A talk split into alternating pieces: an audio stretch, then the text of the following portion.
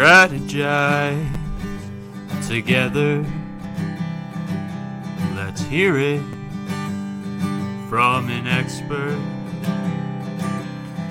Join the conversation, it's informative and free. You and me, let's talk some strategy.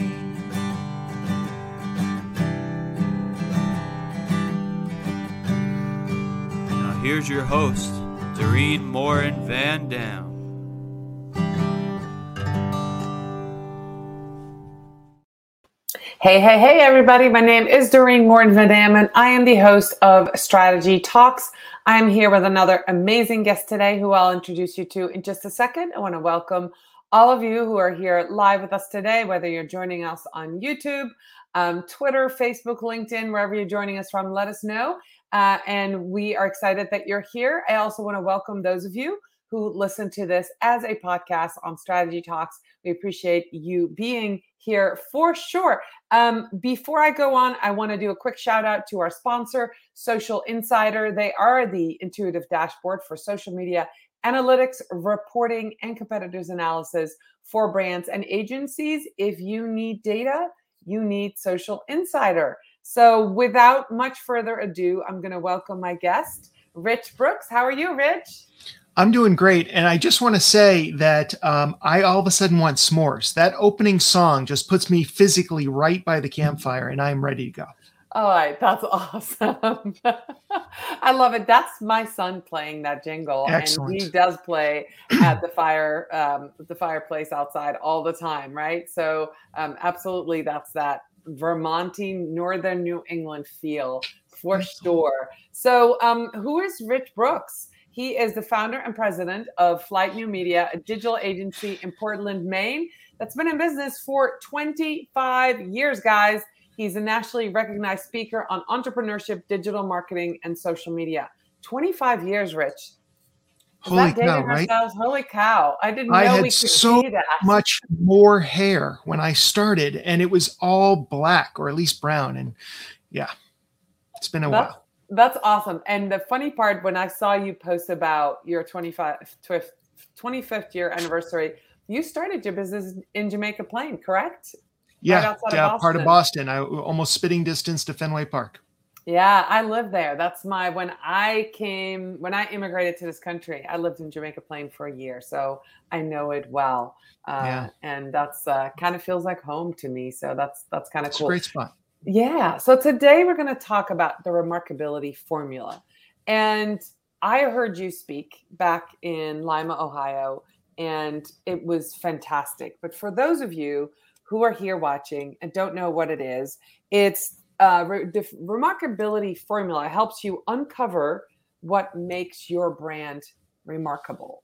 So, Rich, why do we need to know what makes our brand remarkable? Let's start with that. Right. Well, I think one of the things that as marketers or owners we're always striving to do is to stand out, stand out online, stand out offline, whatever the case may be. And the idea of being remarkable is nothing new. People have been talking about unique selling propositions, value propositions, blue ocean strategies, and purple cows for years. Uh, through my work, which is similar to your work, I work with a lot of individuals, small to medium sized businesses, and really try and help them figure out what makes them stand out, what makes them remarkable. And when I, I found that when people go through this work, they tend to get into better alignment and attract more of their ideal customers. Uh, they're more able to create high barriers to the competition. And all of a sudden, all their marketing becomes much easier and much more effective. So, putting in that work at the beginning or at any point really does help your marketing, your ROI, and everything else. I love that. That makes a lot of sense. And you were just hitting on a point there. You and I both go through this with some of our clients. And a lot of people don't know what makes them remarkable. So let's start with this formula. Tell us a little bit more about what this work entails. I know we only have about, oh, 15 minutes left. So I want to give the floor to you. Let's talk about what this formula entails and how it can help um, you if you're watching this and you know you, you might have some either trouble with your social media, your marketing, you might not reach be reaching the right people or your messages that you're putting out there are landing kind of in no man's land. Let's find out how we can fix that. Yeah, you brought up a good point, Doreen, that a lot of people don't know what makes them remarkable or they don't believe they are remarkable. And when I mm. use the word remarkable, which can feel intimidating, bring on feelings of imposter syndrome, all I mean is that there's something about you or your business that's worth remarking upon. And so the idea of doing this is nothing new, but what I tried to do is create this formula that would allow people to shine a light on their own businesses to really uncover or create something that's remarkable. And I use four lenses, and I'll quickly say what they are, and then we can do a little bit of a deeper dive into sure. one or all of them. They're find, focus, forge, and frame. So through find, which is where I usually start with somebody, there's already something remarkable about your business. Your job is just to identify it and name it it. And that could be your product, your pricing, your people, your delivery system, really anything about your business that stands out. The next lens is called focus. And this is the idea of niching down, niching down until it hurts, until you are the only business offering a specific service to your ideal customer base. And there's a lot of different ways that you can niche down to do that. Through Forge, you are creating something extrinsic to your offering but it's staying in alignment with your mission or values. And and that's one that a lot of people struggle with at least when they first hear it.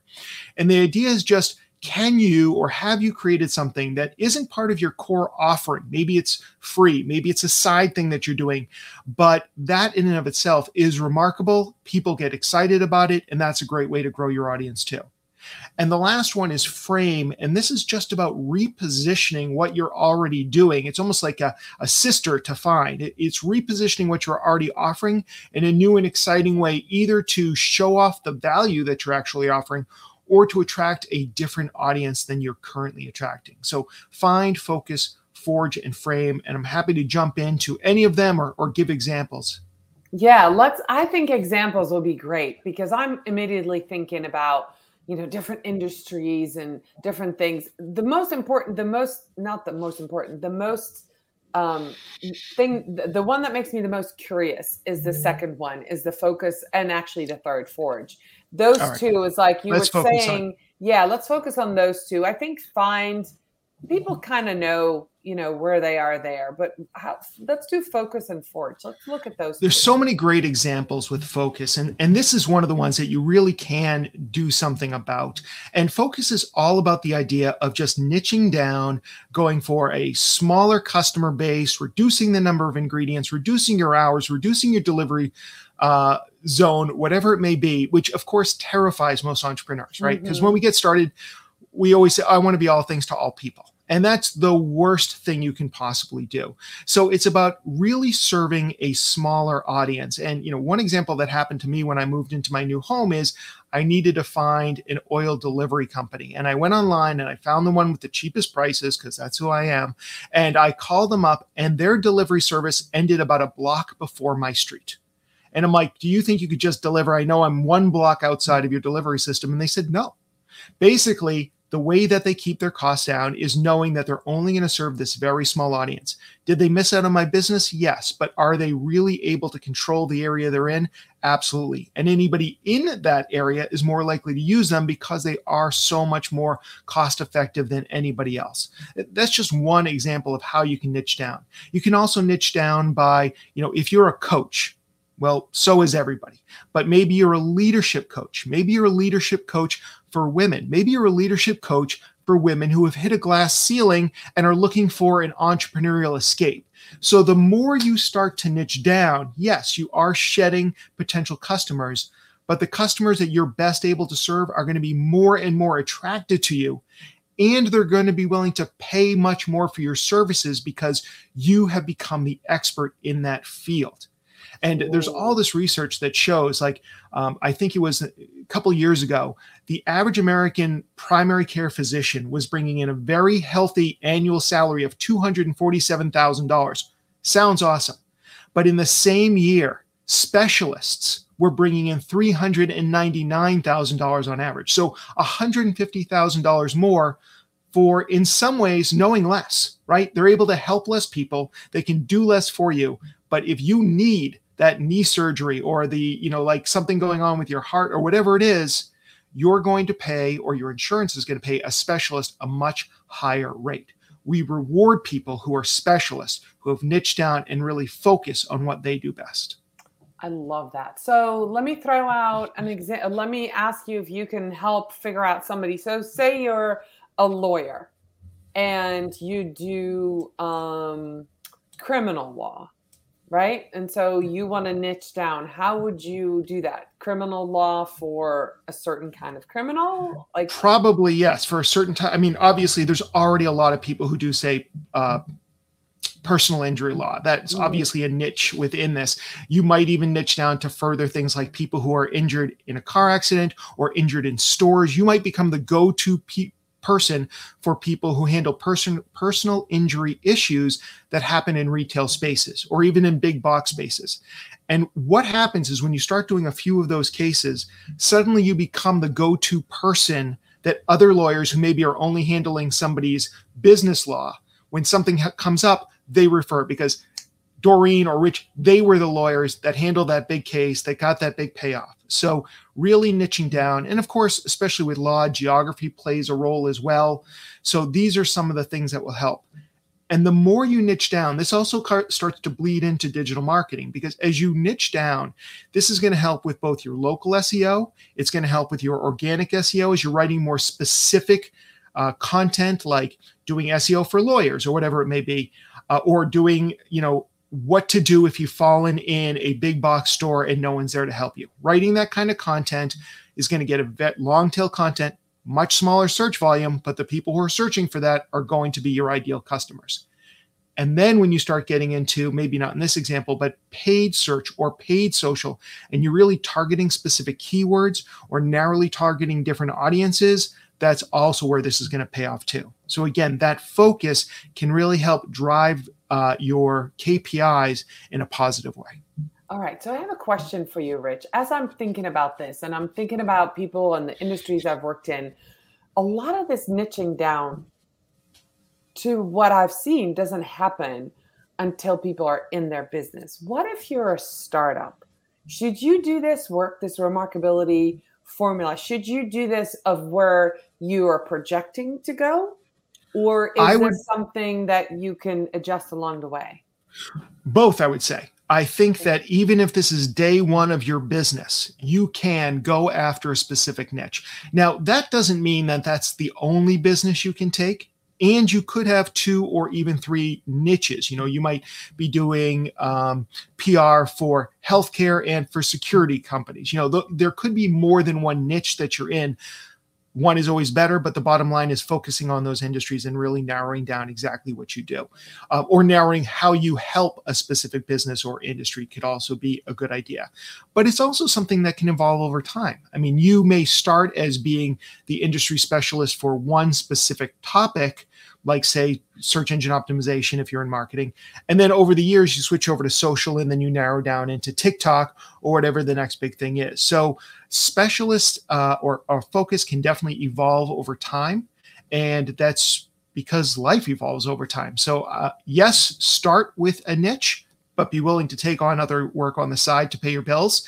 Um, but continue to talk about and focus on that niche because it really will help your spend as well as you start thinking about things like advertising and trade shows that you want to uh, show up for as well.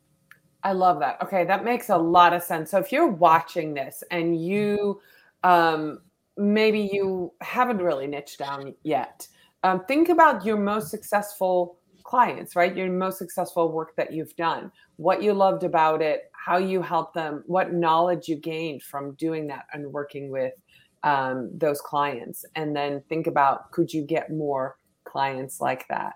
Um, and and what do you need to do? So let's move on to Forge then, because that was one that I had a little bit of a harder time with. Let's can you explain that a little bit more? What happens next? Sure, and there's a, different ways that you can approach Forge, but the again, the idea is that you're creating something outside of your true offering as a way of standing out. And one example is we put on an annual conference. You've spoken at it, the Agents of Change conference that we hold here in Portland, Maine.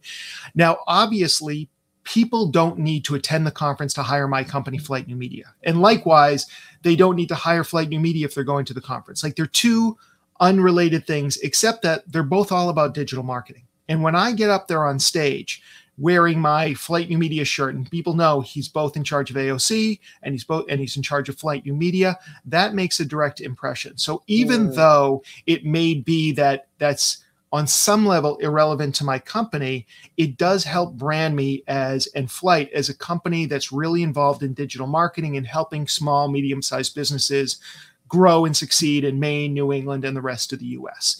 And I've heard from clients when they come, I'm sure you're the same way. Hey, how'd you hear of us?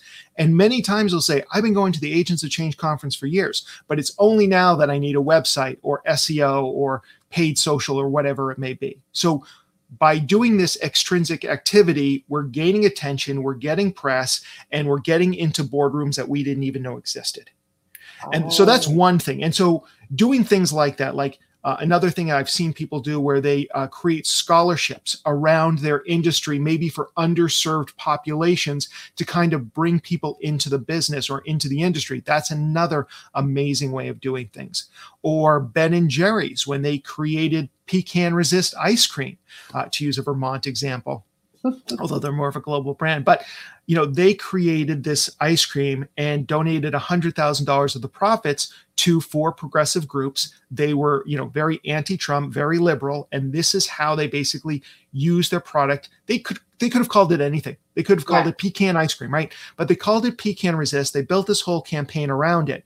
Of course, they angered some people, but they knew that their core audience would probably go out of their way to try this new ice cream. And when you look at their social media activity, releasing that ice cream versus any others, it's like a hundred to one in terms of the level of engagement they got from that brand, the amount of press that was generated, and everything. And it works for both sides. I mean, the bottom line is we've seen similar things from right leaning companies like uh, Chick fil A and My Pillow. Nobody buys My Pillow without thinking about the political ramifications of that product, right? So it's right. like when you buy it, you're not saying I need a good night's sleep. You're saying I support this guy who supports Donald Trump. So again, doing things that may be extrinsic to what our offering is, but are in alignment with our mission and values. That's really what I'm talking about here.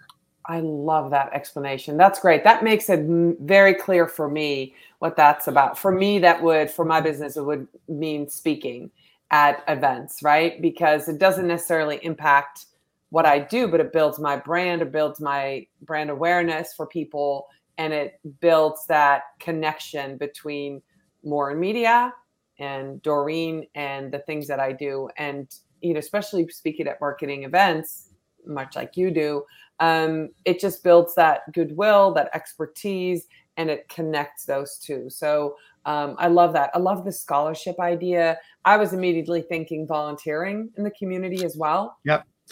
The only thing that I might recommend though is because when we speak at other events, that's obviously just great, great for us anyways. But what about putting on your own event? I mean, I would actually say that this uh, podcast slash live stream is almost more an example of Forge than when you speak somewhere else. What if you put on your own event? What if you created an event or a workshop or a course, paid or free, that was all about this. What if you decided that you were going to teach um, entrepreneurship to young women coming out of college or coming out of high school or from your your area that maybe came from underserved communities? That's the kind of stuff that's going to generate press generate interest and really get people to recognize how remarkable you actually are. Oh okay. No that's very very clear can you believe we're 19 minutes in, Rich? I would love to talk to you a lot longer, but this show is only 20 minutes. So before we go, I have a very quick uh, three question rapid um, answer. Okay. So can I ask you? Let's do, do this. Pep talk or motivational quote? Motivational quote. Physical work or mental work? Mental work. Loose guidelines or clear directions? Oh, that is a tough one, and I think it's contextual, but I'm going to go with the uh, what was it, loose or tight? Loose guidelines or clear directions? Clear directions, probably best. All right.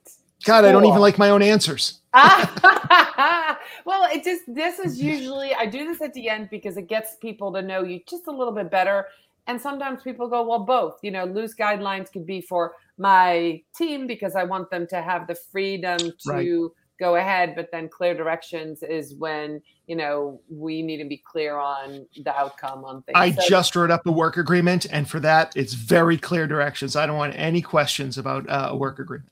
Okay, awesome, love it. So, where can people find you? Uh, if they want to reach out to me, I am the Rich Brooks on every single social platform. If they like podcast, I'd recommend checking out the Agents of Change. All right, awesome. Well, thank you so much for being here today, Rich. Um, I love this topic. I was very fortunate to have heard you speak on all of that. You made it very clear on how people can get um, started with being remarkable and standing out and using that to get um, you know that uh, friction and the next movement on digital marketing social media everywhere else online. So i love that. Thank you so much. I'm going to say goodbye to everybody here. I'll see you again next week for another episode of strategy talks and see you later everybody. Thank you so much. Thank you